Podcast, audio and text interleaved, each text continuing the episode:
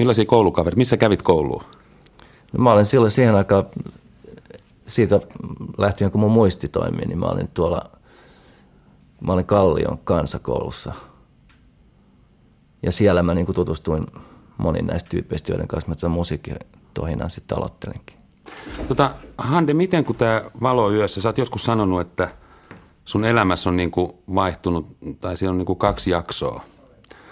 Aika ennen professionaali tai tämmöistä ammattilaiskautta ja sitten aika ammattilaiskauden jälkeen. Ja tämä valo yössä taisi olla semmoinen vedenjakaja sun elämässäsi, niin miten tämä syntyi tämä kappale, tämä teksti ja biisi? No tuota, se oli, eihän nämä jyrkästi nämä vaiheetkaan tapahtunut, mutta kyllä se kuten no oikeastaan aika jyrkästi, kyllä se sillä niin kuin, kyllä se tosiaan niin kuin sen, sen muutti sen systeemin, mutta nämä oli tota, meillä oli semmoinen bändi siihen aikaan, joka soitti semmoista tota, tietynlaista folkmusiikkia. Tota, joka ei kumminkaan ollut tätä huutenaani-tyyppistä folkkia, vaan se oli semmoista niinku vanhan ajan musiikkia. Siinä oli sekä amerikkalaisia että kotimaisia, kotimaisia vanhoja 30-luvun biisejä ja tota, sen tyyppisiä. Ja, ja, tota, ja sitten se aika luontevasti, koska oli muitakin semmoisia perinteitä sitten siinä, suurin osa meidän ohjelmistosta oli englanninkielistä, mutta sitten siinä oli jotain myös suomenkielistä kamaa mukana ja sitten tota, aika itsestään siitä sit tuli niinku semmoinen kuvio, että mulla oli jotain semmoisia tekstejä, mitä mä olen kirjoitellut muuten. Ja sitten tota, jossain vaiheessa mä sitten niinku, tämän kappaleen tekstin niinku justiin tota, mä kattelin sitä siinä niinku ja, tota, ja muuttelin sitä sen verran vaan, että sen sai niinku mahtua siihen biisin niinku muotoon.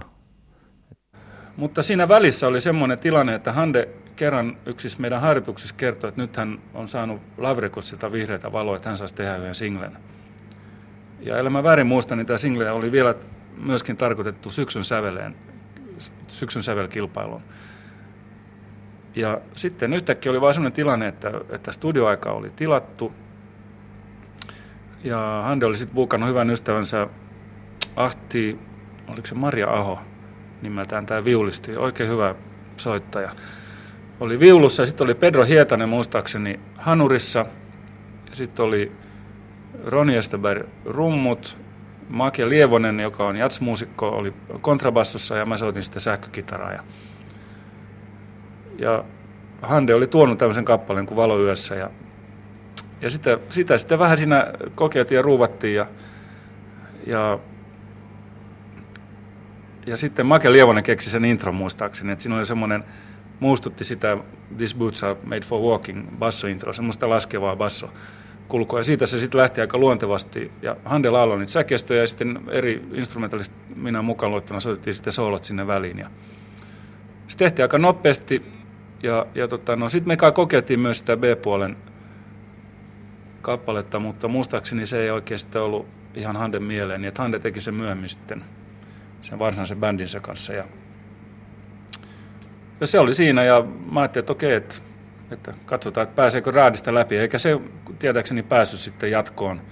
Sitä ei hyväksytty syksyn säveleeseen ja, ja, ja sitten se kuin tavallaan unohtui se koko juttu. Että siinä sitten aika meni ja mitä ne tapahtunut ja kunnes sitten yhtäkkiä kuin jotkut toimittajat kai alkoi soittaa sitä valoyössä radiossa. Ja, ja Handen sen aikainen laulu tyyli ja tämä nasali soundi oli, oli niin poikkeava. Ja, ja koko se tekstin, tekstin semmoinen maalaileva, semmoista aivan erilaista maailmaa maalaileva tyyli, jos verrataan tämmöisiä tavallisia rakkauslauluja, niin se oli niin erilainen. Että, et, ja toisaalta se ehkä jotenkin sykähdyttiin just tämmöisiä Jesson baarissa istuvia suomalaisia keskikaljaa nauttivia miehiä ja ehkä naisiakin. Mutta kyllä mä luulen, että se oli se, että just, että jotkut radiotoimet alkoi niin kuin jauhaa sitä radiossa. Että, jo, että ne oli niin kuin löytänyt sen, että tässä on jotain erikoista. Ja sitten kun ne sitä soitti aikansa radiossa, niin se sai valtavan suosion ja, ja alkoi myymään oikein kai erittäin hyvinkin. Ja, ja siitä lähti sitten Handen sooloura mun käsittääkseni käyntiin. Ja Tässä puhu Hasse Valli ja arvioi tuota Valoa yössä levytyssessiota. Arvasit sä silloin, että tästä tulee näin rankka hitti? Ei sitä kukaan arvannut silloin, että siitä olisi ollut kysymys. Mutta kyllä se ratkaisuhan siihen oli tämä haitari, että se oli se. Jos me oltaisiin tehty se sillä meidän omalla bändillä, niin se olisi jäänyt semmoiseksi niin kuin erikoisemmaksi. Tota.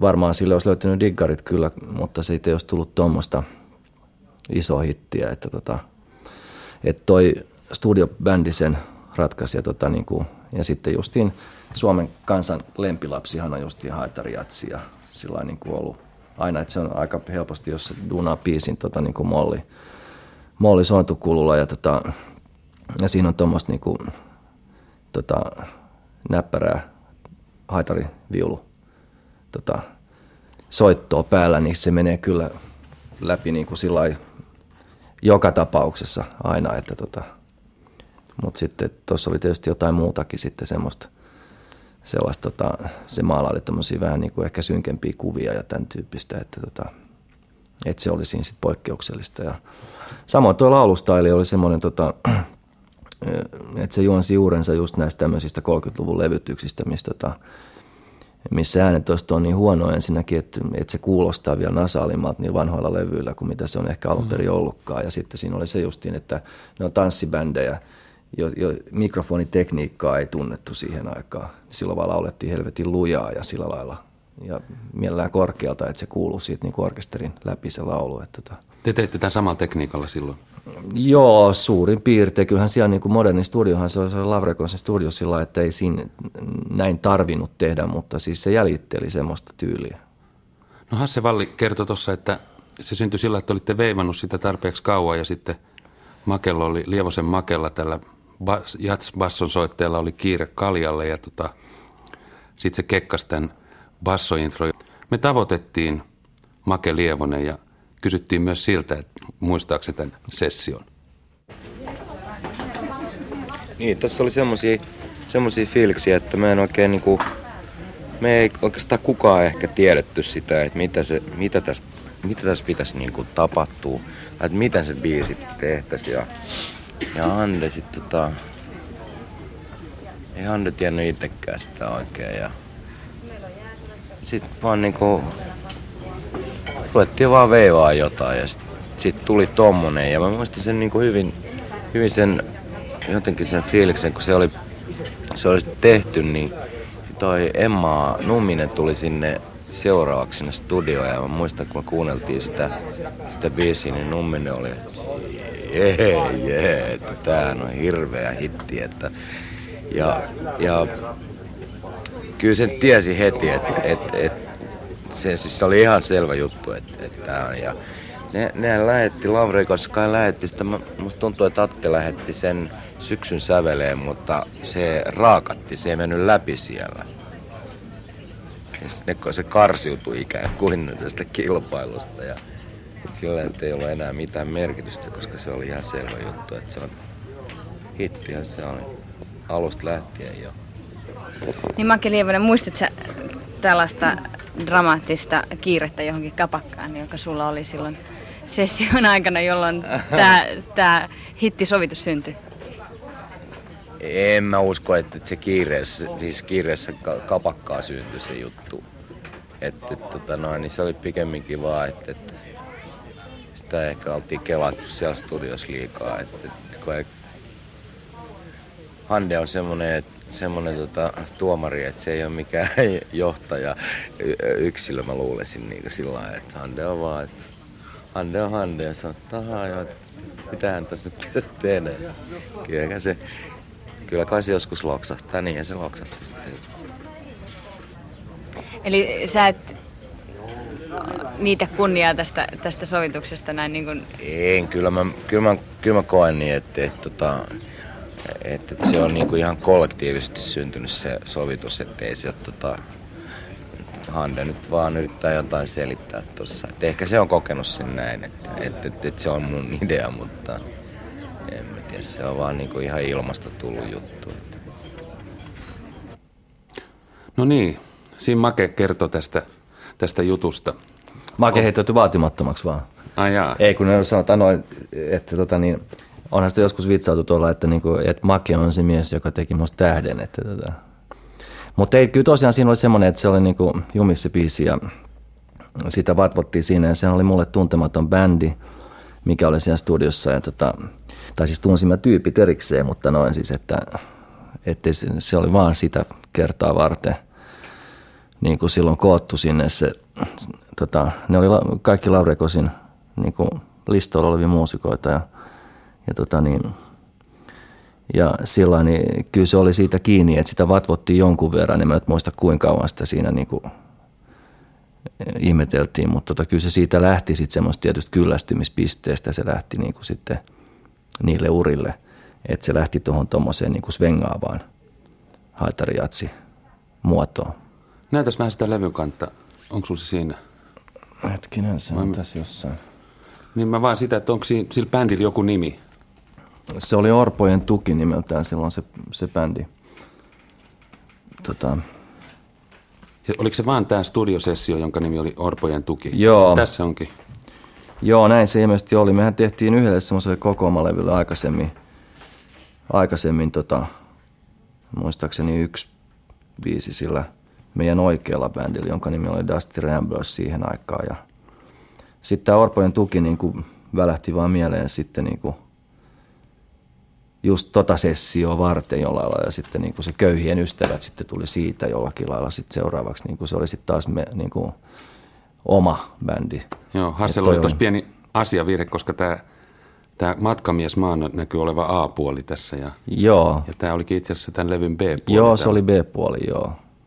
Me ollaan siis suorassa lähetyksessä Radio Mafiassa ja kysymyksessä on kohtaus ja tänä kert- tällä kertaa tutkaillaan Hande Nurmion, tuomari Nurmion rikasta, vaiherikasta elämää. Tota, miten sä koet tämän Lärvätsalo silloin, kun se ilmestyi? En mä sitä mitenkään se kummemmin Parodiana kokenut. tai rankkana juttuna? Tai? En mä kokenut sitä mitenkään sen kummemmin. Se oli vaan joku biisi, mikä soi silloin, niin kun se oli kahdeksan kärjessä ja tämän tyyppisiä levyohjelmia, mistä, mistä tuli kaikenlaista musiikkia. Sekaisin sekä suomalaisia että ulkomaalaisia biisejä. No sä olit silloin koululainen Kalliossa, niin minkälainen, onko sulla jäänyt traumoja koulusta? No on siitä jonkun verran jäänyt, koska se oli mulle todellakin niin kuin hankala paikka se koulu, että se oli niin kuin semmoinen, mä jäin siellä kaksi kertaa luokalle ja, ja se oli semmoinen niin kuin kapiaisten koulu, missä, tota, missä oli helvetin tiukka kuri ja tota, siinä rakennettiin semmoista panssariaadat ympärille sinne, et, tota, joka esti niin kuin kaiken niin kuin semmoisen, että siitä ei päässyt edes niin kuin yhtään siitä pihapiiristä vekka ja se oli semmoinen niin kuin, tukahduttava ja väkivaltainen ilmapiiri, niin kuin kaiken kaikkiaan jatkuvia niin kuin jälkiistuntoja. Ja, ja tota niin, siellä yritettiin kasvattaa pitkää tukkaakin sitten niin kuin, tota niin, me, joilla nyt oli pitkä tukka siihen aikaan sitten, niin, tota, niin meidät käskettiin kesken tunnin aina, että mene kotiin siitä, niin kuin me pesee tukkas ja tuollaista. Että tota, mä asuin siinä lähellä, että se oli sikäli ihan hyväkin, että pääsi veke sieltä niin kuin, ja pääsi luuhailemaan siksi aikaa. Mutta, tota, mutta joka tapauksessa oli niin kuin semmoinen, se oli painostava paikka ja tota, se oli semmoinen sellaista ajanjaksoa, että se kävi sitten siinä vaiheessa niin kuin ylivoimaiseksi se siellä oleminen, että mun oli oikeastaan pakko niin kuin lähteä sieltä. Että mä, mä pääsinkin paljon parempaan kouluun ja tota, niin kuin, et sikäli se oli onni onnettomuudessa kyllä. Et tota, sen jälkeen sitten taas mä vaihdoin SYK niin herrasväen kouluun ja tota, mä pääsin sinne semmoisten niin testien perusteella niin kuin sitten ihan keskellä vuotta. Niin kuin, ää, tota, ja siellä oli kaikki niin kuin kondiksessa, että siellä, niin kuin, tota, siellä oli tupakkahuone niin kuin oppilaita varten mm. ja tota, niin, opettajat oli hyviä siis, että niin kuin ne osasivat opettaa niin kuin niitä asioita, mistä oli kysymys milloinkin ja, ja siellä ei ollut mitään sellaista yli, ylimääräistä niin kurinpito-ongelmaa, että se ei ollut sellaista, tota, se ei ollut mitään sellaista hiostamista, että siinä oli semmoinen, että mä, mä saan aika hyvät spettarit, vaikka mä sen enempää kuitenkaan lukenut sitten loppujen lopuksi kuin mitä mä aikaisemminkaan olin lukenut. Että siinä aikaisemmassa koulussa oli semmoinen, että siellä niin kuin esimerkiksi monella tunnin niin kuin ei saanut, vaikka olisi osannutkin läksyt, niin ei saanut niin kuin vastata ja muuta. Että siellä on niin kuin boikotissa. Ja sitten aina kun lähestyi toi tota, kevätlukukausi lähestyi loppua, niin siinä oli just silloin niin kuin kusessa, että tota, tiesi, että on niin kuin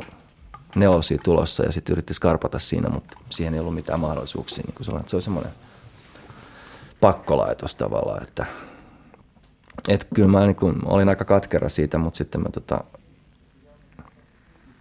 nyt vielä ihan muutama vuosi sitten, kun mä joskus, jossain vaiheessa juttelin parin vanhan koulukaverin kanssa, niin mä huomasin, että mulla aika katkera soundi vieläkin oli niin kuin sitä koulua kohtaan, mutta nyt se on kyllä laatunut sitten pikkuhiljaa. Siis, en mä tykännyt siitä meiningistä, mikä siellä oli kyllä. Että, tota. No sitten tämän koulunvaihdon aikana, niin liittyykö tähän kauteen se Mustasaaren, Mustasaaren aika? Ja nämä seurakuntanuoret ja, ja muut vai oliko Joo, se liittyy siihen aikaan justiin silloin 15-vuotiaana rippikouluun mentiin ja tota, ja tota niin, mä halusin nimenomaan sit mennä sinne Mustasaareen sillä aikaa. Mä olin kuullut varmaan mun serkulta, että, tota, että se on hyvä mesta. Ja, tota, niin kuin se sitten olikin sillä lailla, se oli semmoista vähän niin kuin älyllisempää toimintaa, mitä siellä niin kuin oli. Ja tota, se liittyy just niihin aikoihin. Mä olin vielä silloin siinä vanhassa koulussa ja muuta, ja tota, mutta mä tapasin siellä sitten uudenlaisia tyyppejä. Siis siellä oli tämmöistä niin kuin, just tämmöistä folk-porukkaa ja tota, siellä keskusteltiin aika paljon kaikenlaisia niin kuin niin kuin maailmankatsomuksellista asioista ja kaikista tämmöisestä. Ja sieltä saa niin kuin erilaisia virkkeitä ja, ja sitten musiikkivirkkeitä myöskin. Tota, mitä te puu, muuta puuhasitte siellä Mustasaaressa? No kyllähän siellä niin kuin, sillä se rippikouluaika oli se, niin kuin, se eka, että se oli ihan semmoinen, en mä tiedä siis mitä, se oli ihan semmoista tota, ehkä nyt vähän semmoista niin vapaampaa, se oli ihan villiintynyt se saari ja sillä lailla, ja siellä pystyi niin luuhailemaan öiseen aikaan. Ja, ja tota, sitten mä tutustuin siellä näihin siellä saaressa asuviin tyyppeihin, jotka oli sitten tässä tota, hyvässä folkbändissä, tässä Guldgurkorna nimisessä monipuolisessa folkbändissä. Mä tutustuin näihin tyyppeihin ja sitten mä niinku luuhasin vielä sen seuraavan kesänkin siellä. Et se oli ihan tuommoista, niinku, se oli lomailu ja veneellä aja, ajamista ja – uimista ja viinin juontia ja kaikkea tuommoista. Sinikka Sokka muistaa nähneensä Hande Nurmio siellä istuva jossain kivellä just ja soittava kitara. Minkälainen mies se oli siihen aikaan? Sä oot tutustunut siihen niihin aikoihin. Joo, silloin oli ruskeat samettihousut yleensä, leveälakset samettihousut ja torilta ostetut semmoset kengät jalassa ja sitten paita, pusero, napitettu paita, pusero ja yleensä, jos nyt tämmöisen jonkun yleiskuvan kundista heittäisi. Ja kitara useimmiten kädessä. Hände kyllä ei kovin paljon tykännyt soittaa sillä että hän olisi niin jotain yhteislaulua vetänyt tai siis tämän tapasta musisointia. Enemmänkin hän niin itse sitten soitteli ja, ja jengi niin kuin hakeutui sitten sinne, sinne missä hände saattoi olla soittamassa.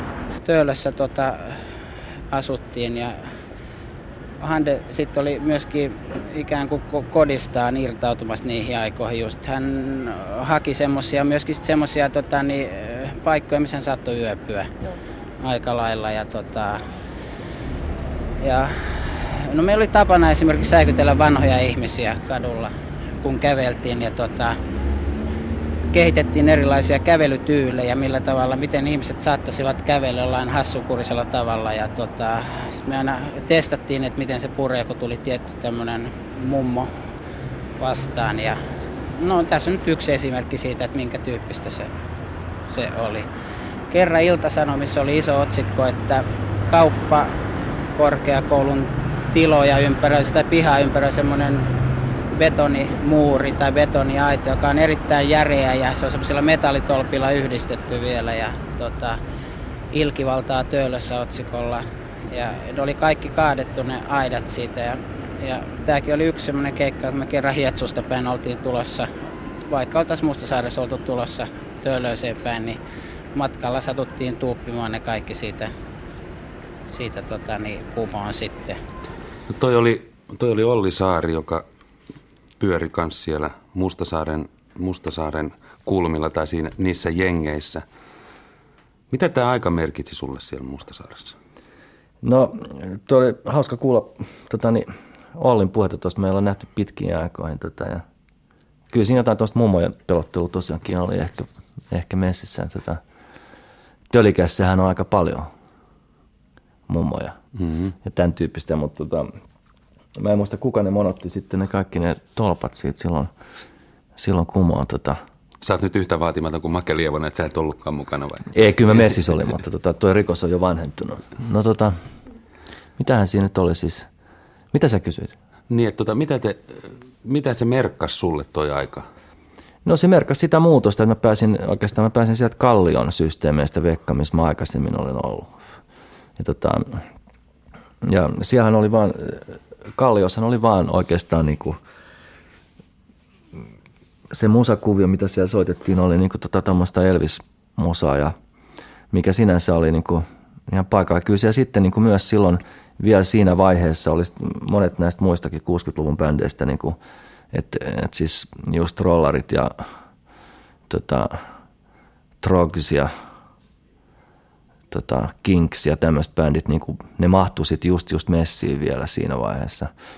Mutta tota, sitten toi musiikkikuvio, niin kuin, se muuttui aika täysin, koska toi oli mulle aika ratkaiseva ilmeisesti se, että, että, tota, että mä pääsin näihin tämmöisiin folkympyröihin, missä niin kuin, tota, missä enemmän korostettiin niin kuin semmoista, että tyyppi itse tekee biisejä ja ton tyyppistä. Niin niin sitä se merkitsi muun muassa. Ja sitten toinen juttu oli tosiaan toi, että niinku, että mä asuin silloin Roihiksessa ja mä en välittänyt niin oikeastaan käydä siellä niin kuin pahemminkaan. Tai siis mä halusin justi hengata vaan niin kuin muualla mahdollisimman paljon. Just Ollin hima oli semmoinen, että se vanhemmat oli aika harvoin kotona ja, ja niillä oli iso asunto siinä. Niin tota, se on niin. aina siellä yötä välillä. Niin, siellä aika usein samoin oli sitten Hansteen Seppo, joka asui siinä, se oli, silloin oli sama juttu. Ja tota, nämä oli tämmöisiä isoja töölöläiskämppiä ja siellä oli, niin kuin meillä oli siellä sitten niin kuin kaljaa ja kaikkea tämmöistä ja me pystyttiin niin kuin olla aika vapaasti siellä niin isoissa asunnoissa. Ja. ja me istutaan täällä Radio Mafian lämpiössä tai täällä Radio Mafian studion kylmiössä, kylmiössä itse asiassa mukavasti levysoittimen ääressä, ääressä Hannu Nurmion kanssa – tuomari Nurmion kanssa ja mietitään, että miten Handesta tuli tuomari Nurmio. Äsken puhuttiin tuosta Mustasaaresta ja Riparileiristä ja kuinka se muuttui musiikillisesti, nousi tämä folk-buumi esiin. Ketäs kaikki, muistatko ketä tyyppejä siellä oikein oli? No siellä oli ensinnäkin nyt tota, Ollin lisäksi. Olli oli samalla rippikoululeirillä kuin minäkin ja ja samoin toi Hansteen Seppo, ne oli niinku oikeastaan ne tukikohdat, ne niiden kämpät, ne oli ihan vierekkäin siinä niinku Temppelikadun, Ilmarinkadun niinku kulmilla siinä. Ja tota, no sitten siellä oli Launiksen veljekset, jotka oli siis niinku sen takia siellä, että niiden faija oli tämä pastori Launis tai on vieläkin. Ja tota, se oli silloin niinku, se oli Tölikän seurakunnan tota, kesäpaikka, niin, niin ne oli ominut sieltä itselleen semmoisen niin kuin – kokonaisen, niin, kokonaisen semmoisen kämpän, missä niinku, ne oli siellä niinku omilla ehdoillaan. Joo. Niillä ei ollut mitään sellaista varsinaista niinku virkaa siellä ja, ja siellä soitettiin musaa ja mä kuulin aika paljon kaikkia niinku hyviä juttuja silloin. Niinku, ne oli hyviä soittajia ja laulajia, niillä oli monipuolinen ohjelmisto ja tota, siis siinä oli Launiksen veljekset ja Arnion Pekka ja tota, ja sitten epälukuinen määrä semmoista niin kuin folk-porukkaa. Tota, myös, sinkoja? No joo, ne oli myös nyt, siis Lauttasaaresta siellä kävi myös omilla veneillään niin kuin ryhmää, niin, tota, niin siinä oli just, niin kuin, oli just esimerkiksi Sinikka Sokka oli silloin niin kuin, se esitti Buffy Saintmarin biisejä jossain vaiheessa ja kaikkea tällaista ja ja siellä se marhas kitaran kanssa ja istuskeli iltanuotiolla ja tota, lauleskeli silloin, silloin oli aika paljon tätä huutenani meininkiä, että huutenani tyyppisiä lauluja ja muistaakseni jo silloin jotakin omia renkutuksiaan. Mutta tämä muista hirveän hyvin tämän ää, Suuret setelit. Ja se oli mieletön hyvä versio jo silloin. Joo. No teidän työt, tiet yhtyi sitten myöhemmin. Joo, hurjan jännittävissä merkeissä ja mua itseäni harmittaa älyttömästi, että se jäi vaan niin kuin kertakäyttötavaraksi. Koska siinä olisi ollut aineksia, olisi ollut aineksia johonkin muuhunkin, mutta jo, jotkut biisit siitä yhteistyöstä meni kyllä Nurmion yhdelle levylle. Eli tämä oli Tämä oli juhlaviikkojen tilaus, viihdetilaustyö, kun juhlaviikot aloitti tämmöiset systeemit, että ne tilasi viihdetaiteilijoita. Nythän on joista, josta mm. Mutta, mutta tässä taas, kun mä en muista vuosiluku, joku muu muistaa, siis siitä on, mm, siitä on kahdeksisen vuotta aikaa, about. Ja tota, se, tota Svenska Teatterin niin isolle näyttämölle tehtiin semmoinen villilänsi juttu, jossa tota, mä olin mukana ainoana naisena. Siinä oli orkesteria ja siinä vähän niin kuin näyteltiinkin. Ja tota, ää, mä näyttelin sitä Lulubel Liitä, Kapa, kova kapakan pitäjätärtä. Mä ammuikin siinä. Se oli kyllä, se oli erittäin miellyttävää, mutta valitettavasti se sitten sit niin tavallaan, ehkä se oli hyväkin, että se oli niin kuin se, se yksi kerta ja sillä sipuli. Nämä kaksi, kaksi muistikuvaa on mulla, mulla niin kuin kaikkein vahvimpina jotenkin tuomarista – mutta ollaan me 70-luvulla jatkuvasti niin kuin jotenkin sivuttu toisiamme ja oltu jopa samoilla keikoilla silloin, kun mä olin Agitpropissa, niin tota, ihan silloin alkutaipaleella, niin silloin tuomarilla oli jo, jotain, jotain niin kuin sen tyyppistä yleishumanistista mm, solidaarisuuskamaa kanssa sen ohjelmistossa ja jotain tämmöisiä yrityksiä, mutta kyllä se on enemmänkin ollut niin, kuin, niin oman tiensä kulkija, että sehän oli mm, siinä vaiheessa, kun näitä oli näitä näitä tota, ohjelmaryhmiä, niin siinä vaiheessa ne hyvinkin pitkälle oli kauhean yhdenmukaisia sekä ohjelmistoltaan että niin kuin ilmiasultaan. Ja sehän nyt ei kyllä sovi yhtään niin kuin tuomarin pirtaan, mikä on erittäin hyvä. Että se on kulkenut voimakkaasti omaa tietä, siltä pitää itseltään kysyä, että mitä se silloin tuumas niin kuin siitä, että ei ainakaan ollut niin kuin kalavedessä, se on ihan varma. Mutta tota, että kyllä me silloin sivuttiin sivuttiin, mutta ei me yhteistyötä sillä tavalla selvästi kyllä tehty. Mä olin niin posessa ton Agitpropin kanssa. Mä vaan esiinnyin oikeastaan sen kvartetin kanssa. Mutta kyllä mä silloin niin aina sen näin ja törmättiin. Että kyllähän se pyöri silloin jengeissä mukana. No niin, vastaas nyt. Olit sä yksinäinen susi tai olit sä tällainen Joo, ei siinä semmoista ehkä nyt, tai no no nyt on tuommoisia juttuja, että, että olihan se, siinä oli niin paljon naurettavaa kuvio messissä silloin, kuin oli just semmoinen, että, tota, että niin kuin, että jengi esitti aika teennäistä materiaalia ja, ja tota, sitä puitiin niin kuin sen sisältöä sillä niin kuin väärällä tavalla, että, tota, että, että se oli aika hedelmätöntä – meininkiä silloin tota, siinä mielessä, että tota, et esimerkiksi se biisituotanto, jos jossain vaiheessa tehdään joku, jotain tämmöisiä niin kuin retrospektiivisia juttuja siitä ajasta niin kuin, ja kuunnellaan, mitä niitä, osahan on vaan, pieni osahan on vaan levytetty, hmm. mutta sitten niin kuin, se, mitä siinä pyörii, niin ei siinä niin kuin, sellaista kestävää materiaalia varmaan niin kuin, ole paljon yhtään, että siis tota, et kaikki oli liian siihen aikaan ja hetkeen sidottu ja liian suppeasti niin kuin tarkoitushakusta, että, että se oli se niin kuin ilmiselvä semmoinen niin kuin huono puoli siinä. Että sitten toisaalta siitä voi sanoa semmoista kyllä positiivista juttua taas, että, että se oli tietynlaista maailmanmusiikki aikaa. Että siis aika paljon kuulin myös todella hyviä bändejä sitten joitakin kuubalaisia, tota, niin kuin tämä Carlos Puebla – ja, tota, ja muutamia muita kuubalaisia tota, musiikkiesittäjiä ja, ja lattarimusaa ja siinä oli myös niin kuin, sitten tietynlainen etnomusiikki oli silloin niin kuin muodissa ja, ja, tota, ja silloinhan buukattiin niin kuin myös tämä New Lost City Ramblers, tämmönen, se on tämmöinen amerikkalainen etnobändi, erittäin hyvä sellainen – vähän niin kuin, tai siis siinä on hyvin vähän niin kuin arkiston pölyä ehkä messissä, mutta, mutta kuitenkin, kuitenkin, että siis hyvä musiikki oli myös liikkeellä, mutta ne oli, ne oli enimmäkseen ulkomaalaisia Joo. esittäjiä. Jos vielä palataan tuohon Mustasaaren aikaan, niin se oli kuitenkin riparileiri ja, ja tota, oliko siinä paljon uskonnollista juttua ja miten tämä muutos tapahtui sitten, tämmöinen yhteiskunnallisuus ja radikaalisuus? No se tapahtui siellä niin kuin oikeastaan sen, näiden tämmöisten – tota, filosofisten pohdiskelujen yhteydessä, niin siellä oli sitten semmoinen kirja, just niin, tota, mitä, mitä tota, niin nämä,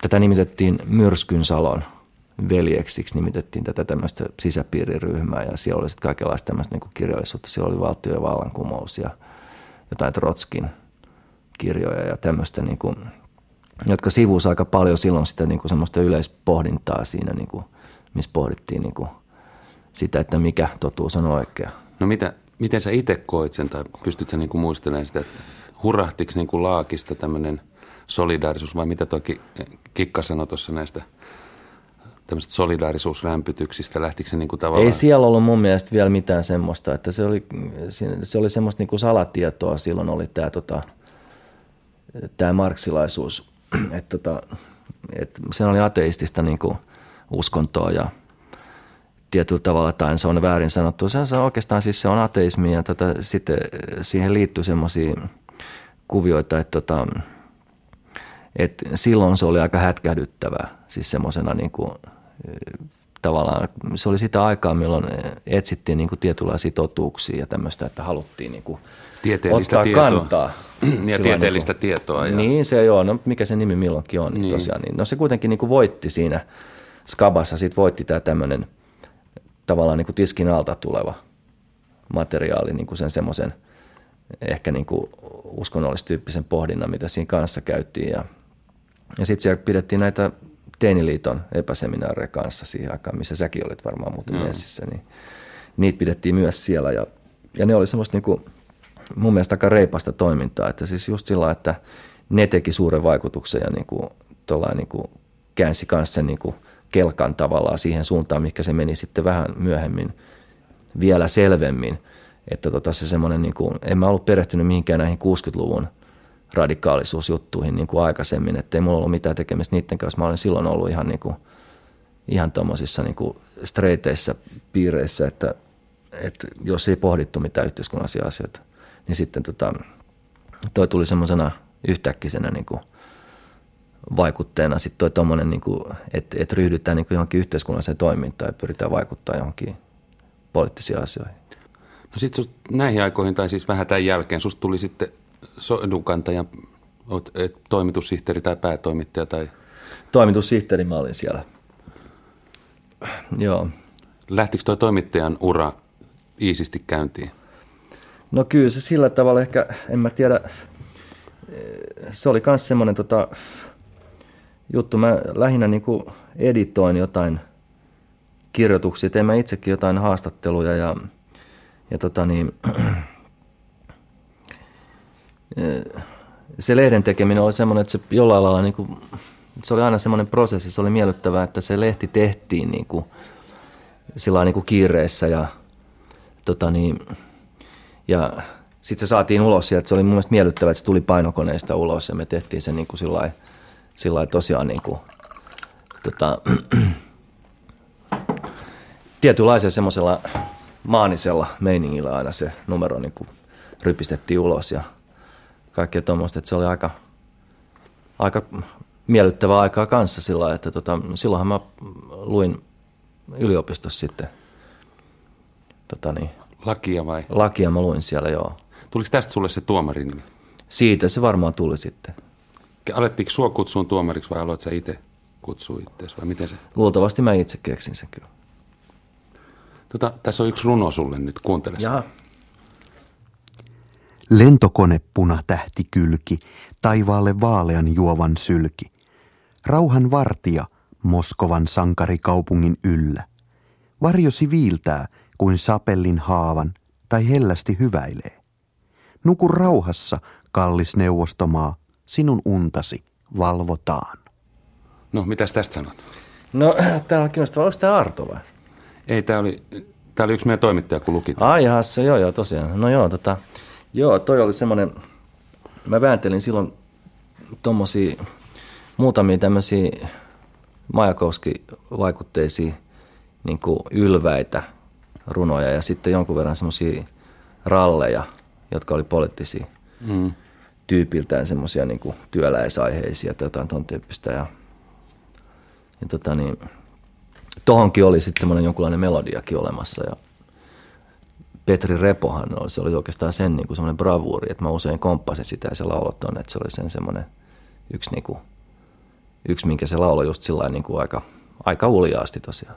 Tuosta mulle tuli mieleen, nyt mä muistan yhden jutun, kun te Petri Revon kanssa pyöritte silloin, niin tota, meillä oli joskus puhetta jostain levyn teosta. Se oli ennen, huomattavasti ennen just tätä valoyössä ja taisi olla ennen sun ekaa levyäkin. Mm. Muistatko sen? En mä nyt muista sitä.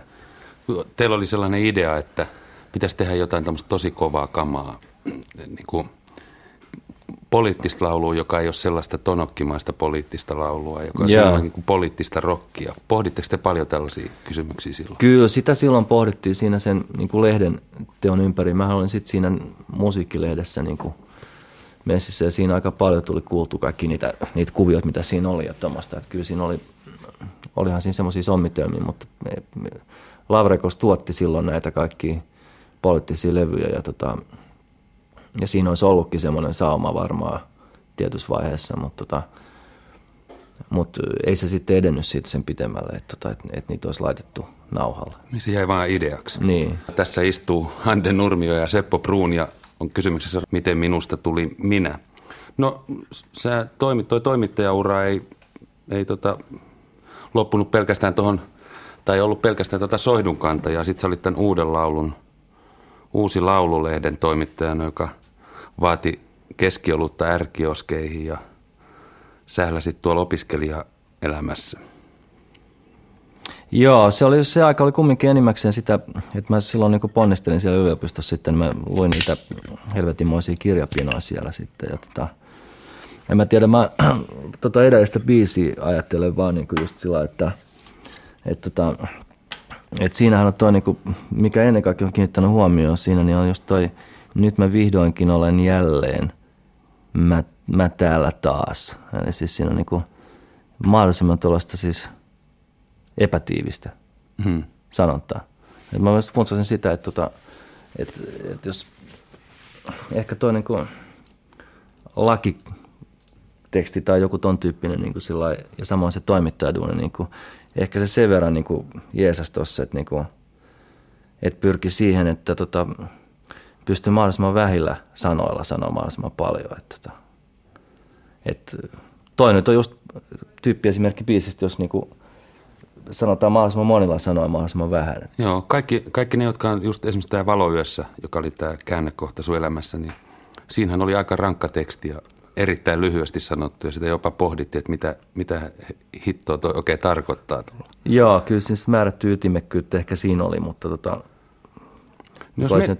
ehkä vähän liikaa vuolauttakin. No joo, no, mutta jos mennään sitten tuohon tähän käännekohtaan, eli aika valoa yössä biisin jälkeen – Oliko muuten vaikea päästä levyttämään sitä silloin?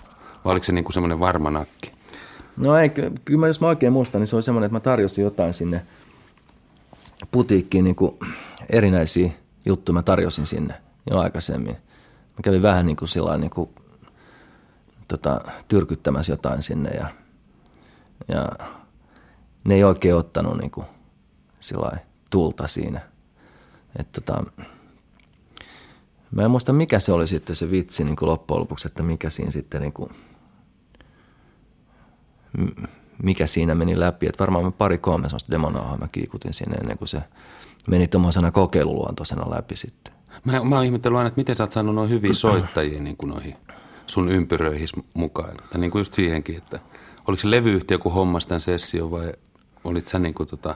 No siinä meidän bändissä oli semmoinen, että siinä ei ollut, ei ollut sillä teknisesti mitenkään välttämättä niin korkeatasoisia soittajia, mutta se oli muuten niin kuin hyvä bändi. Se oli kokonaisuutena hyvä, hyvä se bändi, mutta tota, mutta sittenhän siinä tehtiin yksi semmoinen nauha, missä, tota, missä oli tämmöisiä bluegrass-soittajia, jos muun muassa sitten niin oli, tämä oli Mayflower-niminen bändi. Ja, tota, ja just mä en, mä en muista, että oliko se se demonauha, mikä sitten loppujen lopuksi tepsi sinne, että – et en mä tiedä, oliko siinä joku semmoinen niin soittonäppäryys, merkitsikö se siinä vai, vai mikä siinä merkitsi, en mä tiedä sitä. No kuitenkin sun, sun kanssa on soitellut kaikki, kaiken maailman kuuluisuudet kautta aikoja, esimerkiksi Hasse Valli. Niin, sä oot Hasse Valli ja sä oot just harjoitellut tuossa afrikkalaista meininkiä, musiikkia Asamanin kanssa. Mutta sulla on myös suomalainen tausta. Sulla on aika paljon historiaa täällä Suomessa ja historia, joka yhteneet on Hande Nurmion kanssa. minkälaista yhteistyötä te olette tehnyt? No se alkoi oikeastaan, tai mä tutustuin varmaan Hanne sillä tavalla, että oli semmoinen musiikilehti kuin Uusi laulu. Ja muistaakseni se oli jotenkin mukana siinä, ehkä toimituksessa. Mutta sitten se varsinainen soittaminen alkoi siitä, että, että tämä Suomessa järjestettiin semmoinen iso ohjelmakokonaisuus, audiovisuaalinen tämmöinen multimedia-konserttisysteemi Bob Dylanin musiikista ja, ja, ja yleensäkin amerikkalaisesta kulttuurista. Ja, ja, ja siinä sitten esitettiin valtavasti Bob Dylanin kappaleita. Siinä oli aika iso, iso ryhmä, erittäin hyvä taustabändi oli. Siinä oli edesmennyt Roni Österberg rummussa, Jukka Gustafsson oli laulu ja urut ja, ja niin poispäin. Ja, ja sitten siinä oli muun muassa Hector ynnä muita ja Hande Nurmio oli sitten yksi, yksi näistä lauleista, joka lauloi kai pari Dylanin kappaletta siinä mu- sitten myöskin. Ja, ja Hande oli kai soittanut semmoisessa pienemmissä, lähes akustisissa bändeissä aikaisemmin. Ja, se oli varmaan ensimmäinen kerta, kun mä soitin Handen kanssa. Ja myöhemmin sitten mulla tuli semmoinen, mun aktiviteetissa semmoinen kohta, jolloin, jolloin mulla oli rakenteella niin kuin semmoinen bändi, joka soittaisi tavallaan niin kuin rock-vaikutteista musiikkia, mutta missä olisi myöskin ehkä vähän muutakin vaikutteita, reggaetä ja tämmöistä. Ja, ja sitten tästä Dave Lindholmin bändistä mä sain sitten komppiparin, eli siinä oli Maukka Siirala ja, ja rummuissa oli Affe Forsman. Ja jotenkin siinä sitten päätettiin sitten, että, että tehdään tämmöinen juttu Hande – Hande harjoitteli muistaakseni samassa kämpässä kuin minä tai vieresessä tuolla Lönnrutin kadulla ja, ja siitä sitten lähti, ja Handel oli hirveän erilaiset niin kuin, taustavaikutteet kuin mulla. Ja mulla oli silloin vielä pikkasen päällä tämmöinen Hendrix revival, semmoinen, että mä kahlaisin nämä Hendrix-jutut uudestaan ja, ja, ja tota, Eli mulla oli se osittain myös mukana aika voimakkaasti ja, ja ehkä se vähän aiheutti ristiriitaa sitten niin kuin musiikillisesti myöskin, että Hande, Hande oli aika eri linjoilla sitten kuitenkin loppujen lopuksi. No se bändi sitten toimi oikeastaan aika lyhyen aikaa ja tehtiin muutamia keikkoja, muun muassa Kaivopuistossa yksi tämmöinen juhlaviikkokeikka ja, ja muutamia muita. Ja sen jälkeen se bändi mun mielestä kuoli semmoisen luonnollisen kuoleman, että, että se kokoonpano oli – tehnyt se, mitä pystyttiin. Ja, ja ehkä johtuen just näistä meidän hyvin erilaisista taustoista ja erilaisista tavoitteista sillä hetkellä, niin, niin, niin sitten se bändi lopetettiin ja mä, mä jatkoin sitten muita mun omia kokoonpanoja. Ja mulla tuli aika voimakkaasti sitten myöhemmin mukaan nämä, nämä erilaiset karibialaiset, siis just reggae ja kuubalainen musiikki ja sitten afrikkalainen musiikki oli siinä oikeastaan jo mukana aika paljon ja mä rupesinkin sitten keskittyä enemmän niihin juttuihin. Ja, ja Hande alkoi lyöttäytyä yhteen sitten tämän Agents-porukan kanssa ja, ja ne teki, teki sitten niin kuin kokoonpanon, jonka nimi oli muistaakseni Köyhien ystävät. No kun susta tuli tällainen kuuluisa ja tähti sitten, niin oliko se vaikeaa aikaa tai miten sä koit sen? Vai oliko se ensin semmoista tosi... Ei, no se oli sellainen niin kuin tota, mennään poukkoilla niin nopeasti näissä asioissa, mutta siis tota se, se oli semmoinen, niin kuin, se oli semmoinen niin kuin jyrkkä muutos siitä, että niin kuin mut äkättiin ikään kuin sillä että mä joudun olla joka paikassa niin kuin tavallaan sillä lailla, aha, tuossa on se uusi, uusi tota, niin kuin, äh, iskelmä tähti, että tota, et silloinhan siinä oli semmoinen, että tota, sillä haitarisysteemihän olisi voinut tehdä niin kuin eteenpäinkin sitä niin kuvioa. Ja jos se olisi tehnyt sellaisen seuraavan levyn, niin se olisi varmaan myynyt tota vielä tuplaten siitä, mitä se nyt myi. Mutta se et sä et tehnyt sen. No ei, se oli just semmoinen, että mä aavistin pahaa siinä, että tota se, oli, se oli ihan selvää, että jos siltä pohjalta olisi lähtenyt tekemään lisää, niin, tota, niin silloin mut olisi leimattu siitä niin, kuin niin pahasti, että, tota, että mun olisi ollut vaikea enää siirtyä. Mä ajattelin, että on paras siirtyä heti niin kuin toiseen systeemiin. Ja sitten se oli tuo Hasse Valli-kokeilu. No se oli yksi semmoinen siitä mielenkiintoinen, että, tota, että tota niin, toi sähkökitarakuvio tuli uudestaan silloin esiin ja, ja tota, mähän intoudun silloin niin kuin aika paljon siitä, että tota, et, mä en muista ihan missä järjestyksessä nämä meni, mutta luultavasti se oli just siinä vaiheessa ja tota, tota, tai olisiko se ollut aikaisemmin, mä tiedän oliko se tämä Hassen kokeilubändi, mitä me sitten treenattiin. Siitähän tehtiin myöhemmin, Hasse teki sitten semmoisen yhden LPn myöhemmin, Jaa. oma solo-LP, missä oli näitä kappaleita kolme, mitä me silloin soitettiin. Ja ne, ne ei onnistuneet kyllä, mutta yksi niistä onnistui, oli se, se oli tämä Flaming Star, vanha Elvis-biisi, mikä se, tota niin, eh, Elvis-materiaali oli mulle semmoista niinku, tota, mitä mä olin harrastanut aikaisemmin. Ja, tota, ja sitten siihen yhdistyi tämä Hassen reggae-kuvio, sit, mikä oli mm. siihen aikaan sillä.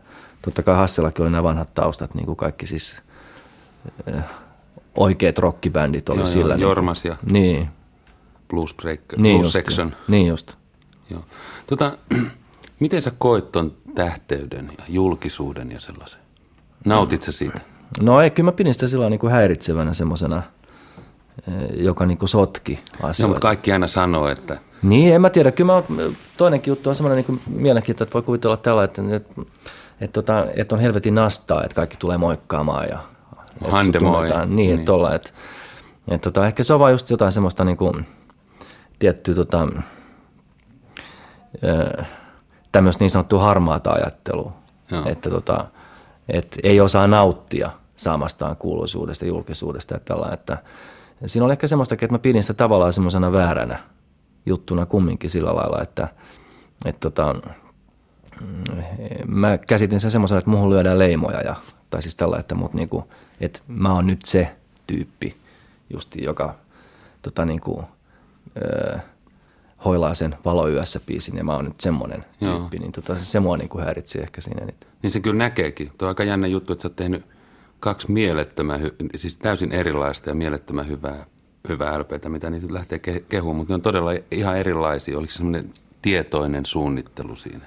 Kyllä, siinä kyllä se oli aika tietoistoimintaa. Kyllä mä sen näin, näin käsitän, että siis, tai siis se oli ihan ilman muuta selvää, että, siis, että sillä ei voinut jatkaa. Ja samoin kuin oli siinä seuraavassakin käänteessä oli semmoinen, että sit se rautalankasoundi oli semmoinen, mitä ei voinut enää harrastaa. Että sekin oli tietynlainen välivaihe siinä, että, tota, että ne aikaisemmat systeemit, silloin kun tehtiin nämä toiset hitit sitten, meillähän oli, oliko meillä, meillä oli LP ykkösenä silloin köyhien Joo. ystävien aikana ja justiin tota, ja sitten tämä Valo yössä oli vielä silloin listalla ja sitten hän on täällä tänään. Joo, että siinä oli niinku kolme kamaa. Niin, että se oli ihan tuollaista, niin kuin me, oli siis, niin kuin, me oltiin silloin niin kuin, sillä huipulla ja tota se, hän on täällä tänään ja Älä itke Iines, jotka oli sen seuraavan hittisinglen biisit, niin ne oli sitten taas huomattavasti lähempänä sitä, mitä me itse ajattelin.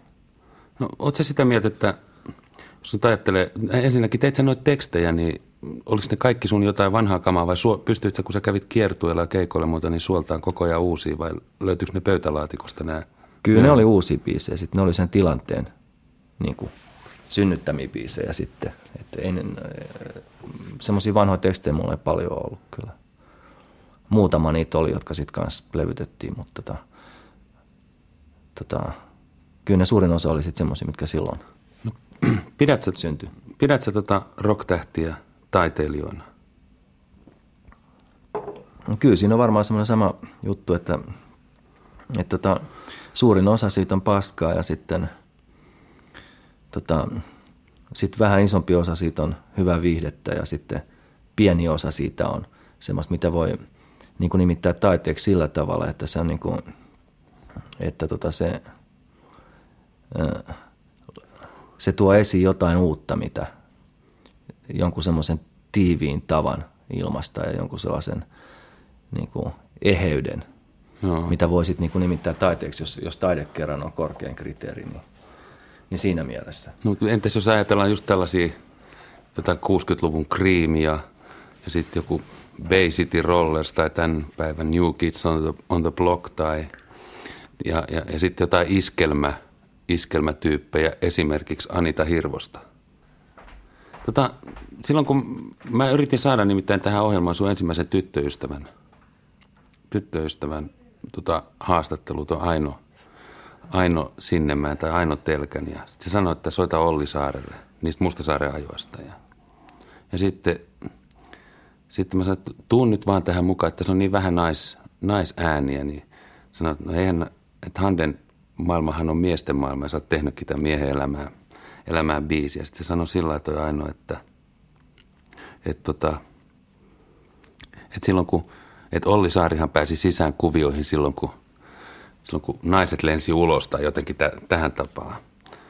Oliko teillä, tai oletko se jotenkin niin kuin tällainen miesten mies tai tosi mies tai – kyllä mun mielestä siinä on, ehkä oli enemmänkin sillä lailla se asia noin, että, tota, että tota, se mahdollisti tuommoisen, että siellä pystyttiin niin kuin esimerkiksi Ollin, Fajan tota, edustusviinoja pystyttiin dokaamaan siellä. Ja tota, se pystyttiin soittamaan musiikki läpi yön ja tota, ne oli sen tyyppisiä juttuja, tota, että et en mä tiedä siis... Ne oli niinku kundien bileitä? No ne oli sellaisia mestoja, missä tota niinku, äh, äh, sanotaan niinku, pystyi olemaan sillä lailla iisisti, että tota siellä ei ollut äh, ketään vanhempia himassa. Että totta kai siinä on semmoinen, että tota, eni suurimman osan ajastahan mä nyt vietin sitten niin kuin itse asiassa kuitenkin siihen aikaan ainoa kämpässä. Et tota, vaikka se vanhemmat olikin siellä, mutta tota, mutta kyllä se niin kuin lähinnä oli tuommoista tota, niin kuitenkin tietynlaista dokaamista ja tota, niin kuin hengaamista öiseen aikaan. Niin kuin, että, tota, Miten sä suhtaudut? se oli suurin piirtein se kuvio kyllä. Miten sä suhtaudut niin kuin nykyään, tai miten sä suhtaudut tähän nais, naisnäkökulmaan ja näihin naisjuttuihin tällä hetkellä? No jos nyt ajattelee jotain miehen elämää biisiä, niin se nyt ei todellakaan niin kuin mikään tota, älykäs numero ole sillä lailla. Musta se on. Se on mä, mä, mä osaan jopa ja, ulkoa sen sanan.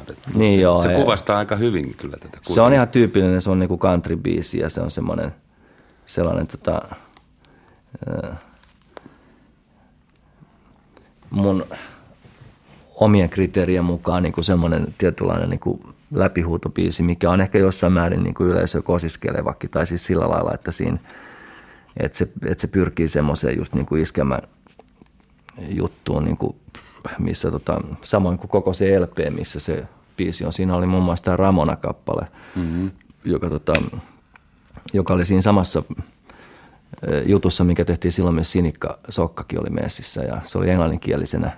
Silloin. Niin, siinä – ohjelmassa, että niinku kyllä se koottiin niinku se levy semmoisena, että, että se on nimenomaan iskelmälevy tyypiltään. Ja siinä, on, siinä oli pari semmoista, mitä mä laskelmoinkin, mitkä olisi ollut ehkä jonkunlaisia hittejä tai tämmöisiä jukeboksiin sopivia, tämmöisiä kalekuppiloihin sopivia biisejä. Ja, ja tuommoista, että, tota, että se on niinku, se on nyt yksi puoli asiaa niinku oikeastaan, se on just tämmöinen niinku iskelmä ja ralli musiikki, joka on niinku – tota, joka on mun mielestä vastustamatonta sillä lailla, että, tota, että musta nuijaa yrittää tehdä niin kuin aina jotain semmoista, milloin, missä on joku syvällinen merkitys tai jotain tämmöistä. Et mun mielestä on miellyttävää se, että on, että on jotain tuommoista alkeellista ja dorkkaa. Että se on, niin kuin, se on musta, on pakko olla niin, että on mm. nuijaa niin kuin jyystää jotain semmoista kuvioa, missä on niin kuin aina jotain, jotain syvällisiä totuuksia kyseessä.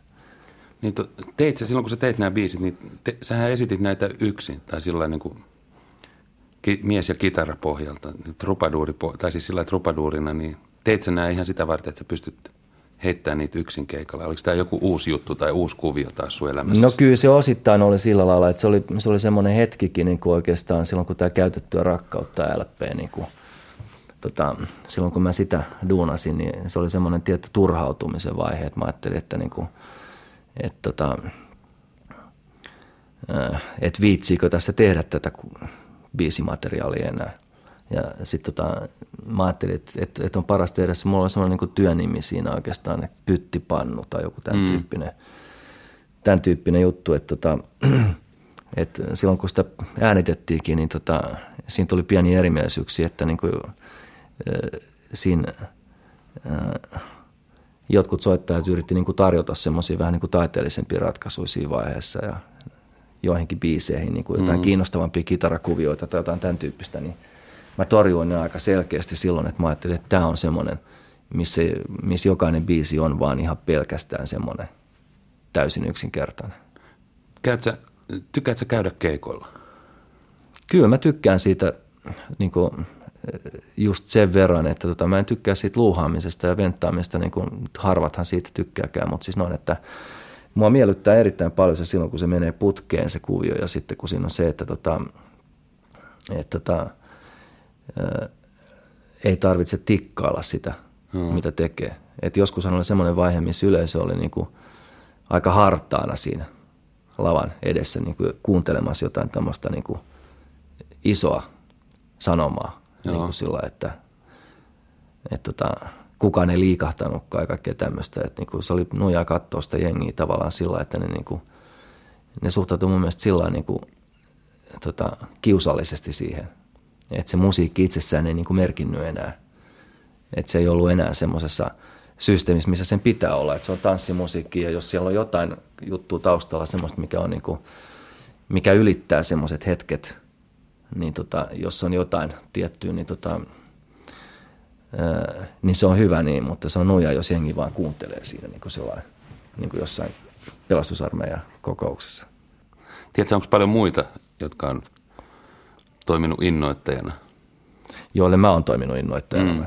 Kyllä mä luulen, että niitä aika paljon loppujen lopuksi on, että tota, silloin, että tota, mä olettaisin noin, mutta siis tuossa on tommosia, että noin kaikki tommoset tyylilajin vaihdokset ja tuommoista on mun mielestä ollut aina mielenkiintoisia sillä, että, että on just voinut olla semmoisena niin kuin kaikkiruokasena mm. ja että on olemassa tämmöisiä lajityyppejä, jotka on kiinnostavia niin kuin, tota, ihan niin kuin laidasta laittaa, että saattaa olla jotain semmoisia jossain määrin järisyttäviä stykejä ja sitten saattaa olla myös tommosia täysin aakkeellisia. Mun mielestä se kaikki kuuluu niin kuin ihmisen elämään sillä lailla, että, että on nojaa, jos, jos on sidottu johonkin semmoiseen imageen ja styliin. Silloin on ihan tyhmä kysymys esittää se, että mit, mitkä on ollut sun vaikuttajia, koska niitä on varmaan mielettömästi. No kyllä niitä on, mutta tota, niissä on aika vähän harvinaisuuksia, siis semmoisia tota, jotain niin kuin erikoisia juttuja. Että ne on oikeastaan ihan tällaisia, niin kuin, mitä kaikilla on. Siis ne on ihan tämmöisiä kaikista tyypillisimpiä on semmoista, mitkä on vaikuttanut muuhun eniten kyllä. Miten sä kuuntelet musaa himassa? No... Kelaat jotain yhtä samaa biisiä tai samaa artistia kerrallaan vai No vai en mä sillä, ei, vai? no satunnaisesti sillä, että kyllä se on niinku, tota, kyllä ne semmoiset lähteet, mistä mä ammennan, niin kyllä ne on niinku oikeastaan jo tsekattu, että tota, siis sillä että mä tiedän sen. Totta kai on aina jotain uusia mielenkiintoisia asioita, niin kuin joita jossain vaiheessa tai jossain niin kuin sattumat tulee esiin. Mutta kyllä ne mun mieltymykset on kuitenkin sillä niin kuin, kyllä mä tiedän ne jo suunnilleen, että, että mä oon ehkä laiskakin etsiä niin kuin uusia virkkeitä, mutta tota, mut ne on ollut jo kauan niin kuin semmoisia oikeastaan ja, ja, ja tolla, että kyllä niistä riittää niin kuin sen verran – mulle, mitä mä tarvitsen tai noin. Että, tota, Osta, kyllä. Ostat sä itse levyjä? Kyllä mä ostan jonkun verran levyjä, kyllä mä ostan jonkun verran niitä. Mikä joo. sun metodi, ostat sä jotain uutta kamaa vai, vai jotain semmoisia, joita sulta on jäänyt, hävinnyt tai jäänyt väliin jotain vanhoja? Mä ostan jotain täydennyseriä, mä ostan kyllä kanssa ja sitten mm, kun mä kuulen joltain jotain semmoiselta tyypiltä, jonka äh, mielipide kiinnostaa mua, niin kyllä mä usein sit mä laitan ylös sen Aha. jutun ja sitten mä niin käyn ostamassa levyjä tuolla. Minkä levyn sä oot viimeksi ostanut? No viimeksi mä ostin semmoisen kuin Tom Z. Mikä se oli? Tom Z. Se on semmoinen brasilialainen. Paitsi, että, että sä oot ollut tällainen kirjoittaja ja lauluntekijä, niin, niin sä olit myös kuvanveistäjä tai ku, kuvantekijä. Mistä sä keksit tämän idean tehdä romupelleistä taideteoksia? No se romutaide juttuhan nyt on niinku semmoinen tosiaan niinku vanha juttu yleensäkin, en mä tiedä siis tätä, ei siinä ole mitään niinku oikeastaan mystiikkaa, että siinä on tuommoista auton nokkapellit on vaan niinku semmoinen, se on niin selkeä semmoinen kuvio ja tota, ne on niin selkeät esineitä semmoisina niinku muokattavina. Ne on vähän niin kuin jotenkin taulun näköisiä tai semmoisia kolmiulotteisia. Ja sitten tota, se oli joku semmoinen niin kuin vaan aika kauan mielessä ollut juttu, pakko mielessä. Oli lähinnä niin kuin mm. sillä että, niin kuin, että tota, mitä mä pohdin aika kauan. Sitten mä sain auton ostettu, missä oli tuommoinen niin vetokoukku, niin, niin sitten mä kiertelin noita Uudenmaan tota, romukauppoja. Hain sieltä mielenkiintoisia Konepeltejä. konepeltejä ja sitten muitakin tuommoisia auton osia, mitä mä oon nyt käyttänyt lyömäsoittimina.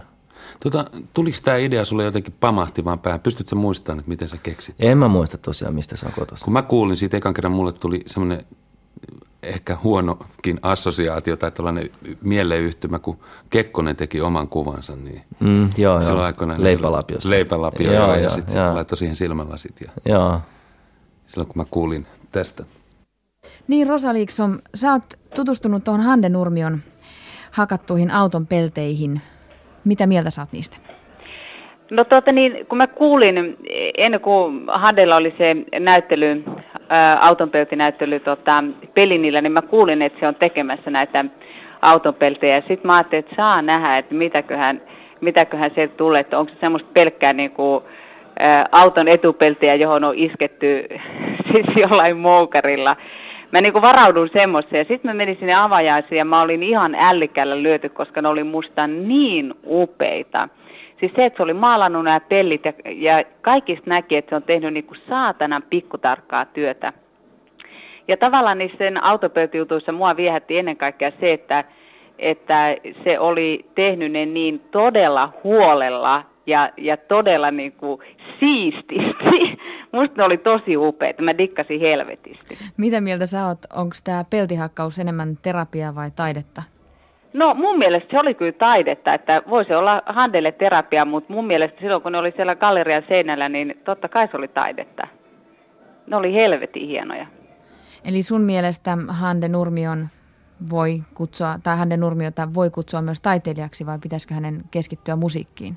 No mun mielestä, mun mielestä se on kuvat, siis ton näytön perusteella, mitä se teki Pelinille, niin musta se on ehdottomasti myös kuvataiteilija. Että vaikka se ikinä tekisi enää yhtään näyttelyä, eikä tekisi yhtään, yhtään romu, romurautapiirustusta lisää, niin tällä, tällä näytöllä se on kuvataiteilija myös.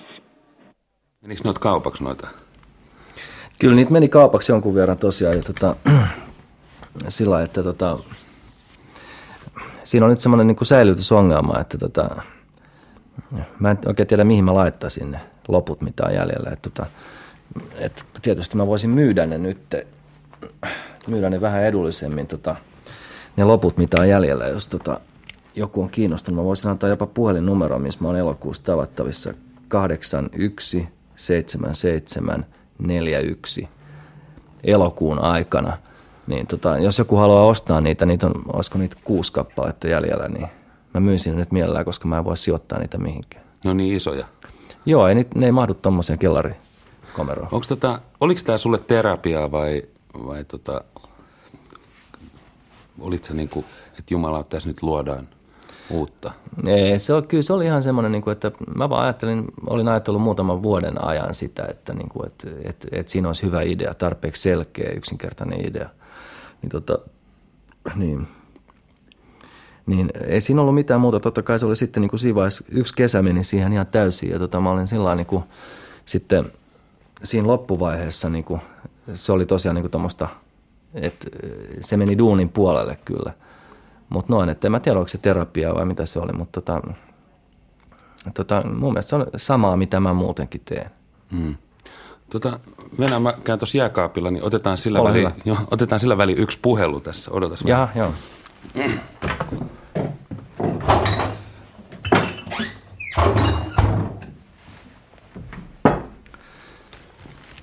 Mikäs puhelu meillä on tulossa?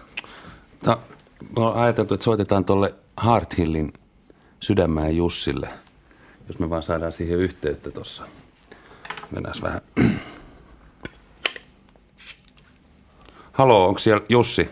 puhelimessa. No niin. Jaha, moi. Moikka. Tota, tässä väännetään tämmöistä kevyttä kesäillan tota, tarinaa, niin yhtenä juttuna vaan oli se, että mä sain noin teostolistat ja sitten niissä on nämä radiosoittojen tuotot, niin Joo. Buffalo's Bone oli sitten se, joka tuotti mulle nyt 4500 markkaa. Eli enemmän kuin mikään muu biisi. Se kuulostaa vaan hyvältä. Miten, Joo. miten, te, miten te, Jussi, päädyitte levyttää tämän Handen biisin? No oikeastaan se kaikki lähti tuossa ihan kevät-talvella 88, kun me oltiin ekoja keikkoja, tehtiin bändin kanssa ja päästiin sitten Hander lämmitteli, lämmittelijäksi muutamalle keikalle ja sitten sillä takahuoneessa normaali pientä sessio ja Hander sitten esitti, että sillä olisi meille tämmöinen biisi kuin Buffalo's Bone ja sitten me sitä jotenkin esitettiin sillä takahuoneessa sillä tuloksella, että mulla sitten seuraavan päivänä ei ollut mitään hajuakaan tästä, mutta jäi tämmöinen legenda meidän bändin piirissä, että Handella olisi meille biisi nimeltä Buffalo's Bone, mitä kukaan ei muista, miten se menee. No mitä, mites Hard Hill meni levykauppaan, tai ei kun eihän sitä ollut levytetty ennen? Sitä ei ollut levytettykään, mutta jotenkin projekti eteni niin sitten kapakoissa joku tyyppi törmäsi Handeen ja saatiin sovittu, että Hande toimitti meille nauhan – meillä oli Tavastialla keikka, niin Tavastian narikkaan pienen ohjelapun kanssa, missä olisi tämmöinen viimeinen ohje, että voitte tehdä biisille ihan mitä vaan, mutta älkää tehkö paskaa. ja sitä me yrittiin sitten noudattaa, muutenhan me vähän soviteltiin sitä sitten meille sopivaan muotoon. Soitteletteko te vielä keikolla sitä? Joo, se on kyllä ihan noussut semmoisiksi bravuriksi. Eli me levytettiin sitten puolitoista vuotta siitä, kun me oltiin sen ensimmäisen kerran se Handen kanssa ja takahuoneessa soitettu. Ja nyt se on melkein keikoilla kyllä ihan semmoinen bravurikappale. Onko teillä, onko teillä muuten paljon muiden biisejä, muita kovereita? Meillä ei setissä oikeastaan nyt, kun ollaan ihan viimeksi soitettu Dylan, tässä Subterranean Homesick Bluesia, eli kyllä meillä aika kova toi vaatimus tässä on, ketkä pääsee meidän Setti messi. joo. No joo, siinä on aika hyvä seurassa se on sitten. Niin, sitä mä ajattelin just oikeassa seurassa. Tota, sä voisit kertoa ihan lyhyesti, tota, niin kuin, että breikkauskuvioista, että no, ne on tietysti vähän tämmöisiä, eh, tai turha niitä on niin sellainen toitotella, mutta mikä teidän bändillä on tilanne nyt sitten? Sanotaan, että se on aika sekava tällä hetkellä. Eli me ollaan muutaman kerran käyty siellä suuren meren takana Amerikassa peissaamassa ja esitti näitä meidän biisejä, mutta kyllä se on aika, aika erilainen järjestelmä kuin täällä ja jotenkin sillä aika, aika, aika mahdotonkin, mutta sanotaan, että kyllä me sitä hommaa jatketaan. Vastaanottohan meillä on ollut ihan älyttömän hyvä siellä, missä me ollaan keikkoja sitten tehty. Joo, sehän on aika tommonen, niin että siinä joutuu lähteä aika pohjalta liikkeelle. Niin se... Joo, ja se on, se maa nyt on kokonaan rakentuu tämmöisen bisneksen, bisneksen niin kuin varaan, eli sitten pitäisi löytää semmoisia ihan omia kanavia ihmisiä, jotka, jotka kiinnostus ja kyllä semmoisia ihmisiä on kyllä tullut vastaan, mutta sanotaan, että vielä ei ole ollut semmoisia tyyppejä, millä olisi tuolla ollut niin kuin voimavaroja tehdä jotain e-, erittäin konkreettista meidän eteen.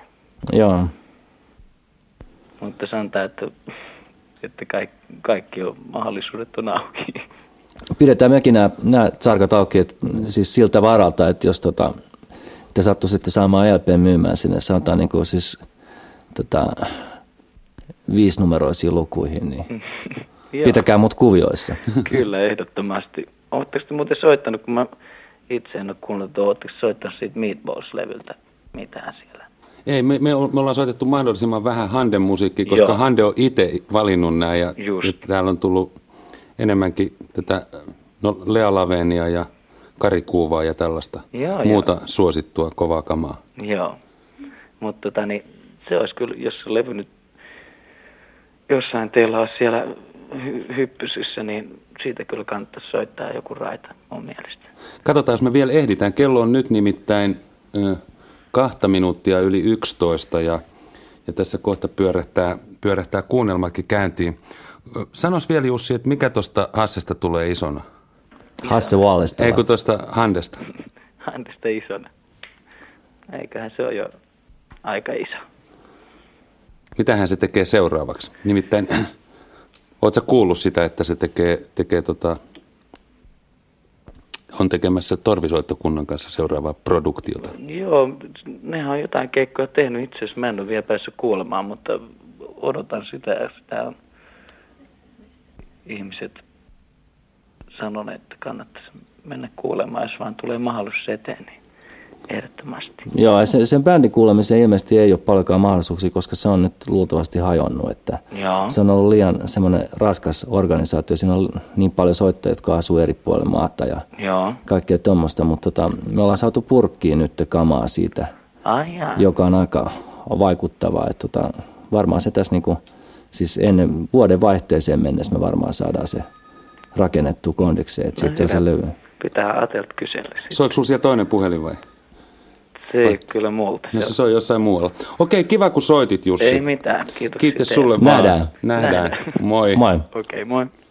No millainen tuosta tulee tuosta torvisoitto hommasta?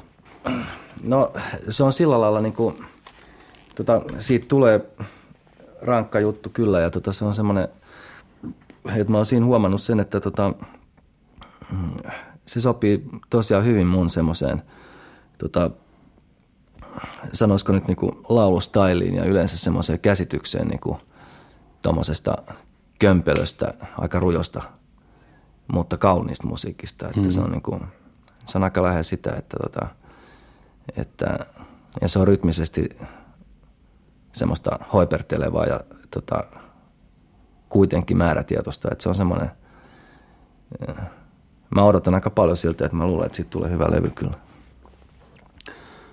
Se on kyllä jännää tämmöinen tuomarin nurmio, joka muuttaa tyyliä ja tässä on itse kukin varmaan pohtinut, että mitä hän seuraavaksi toi torvisoitto tulee. Nyt me kyseltiin myös Hasselta, että, että tota, minkälainen, että mitä, mitä kuvioita sä voisit tehdä seuraavaksi. Kuunnellaan. Kuunnellaan. Niin sä oot itse ollut pitkään mukana näissä suomalaisissa musiikkikuvioissa. Minkälaiseen, minkälaiselle paikalle sä asettaisit Tuomari Nurmion tai Hanno Nurmion?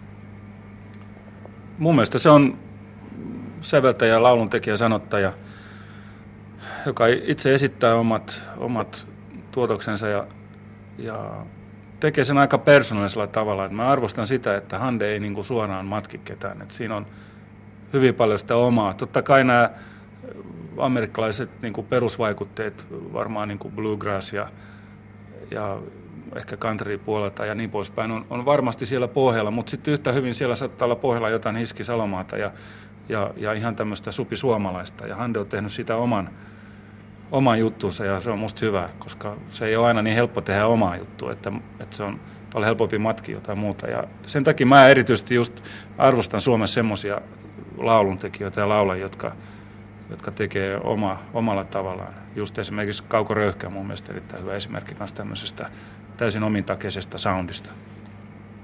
Mitä sä näkisit, että Hannu Nurmio tekee seuraavaksi?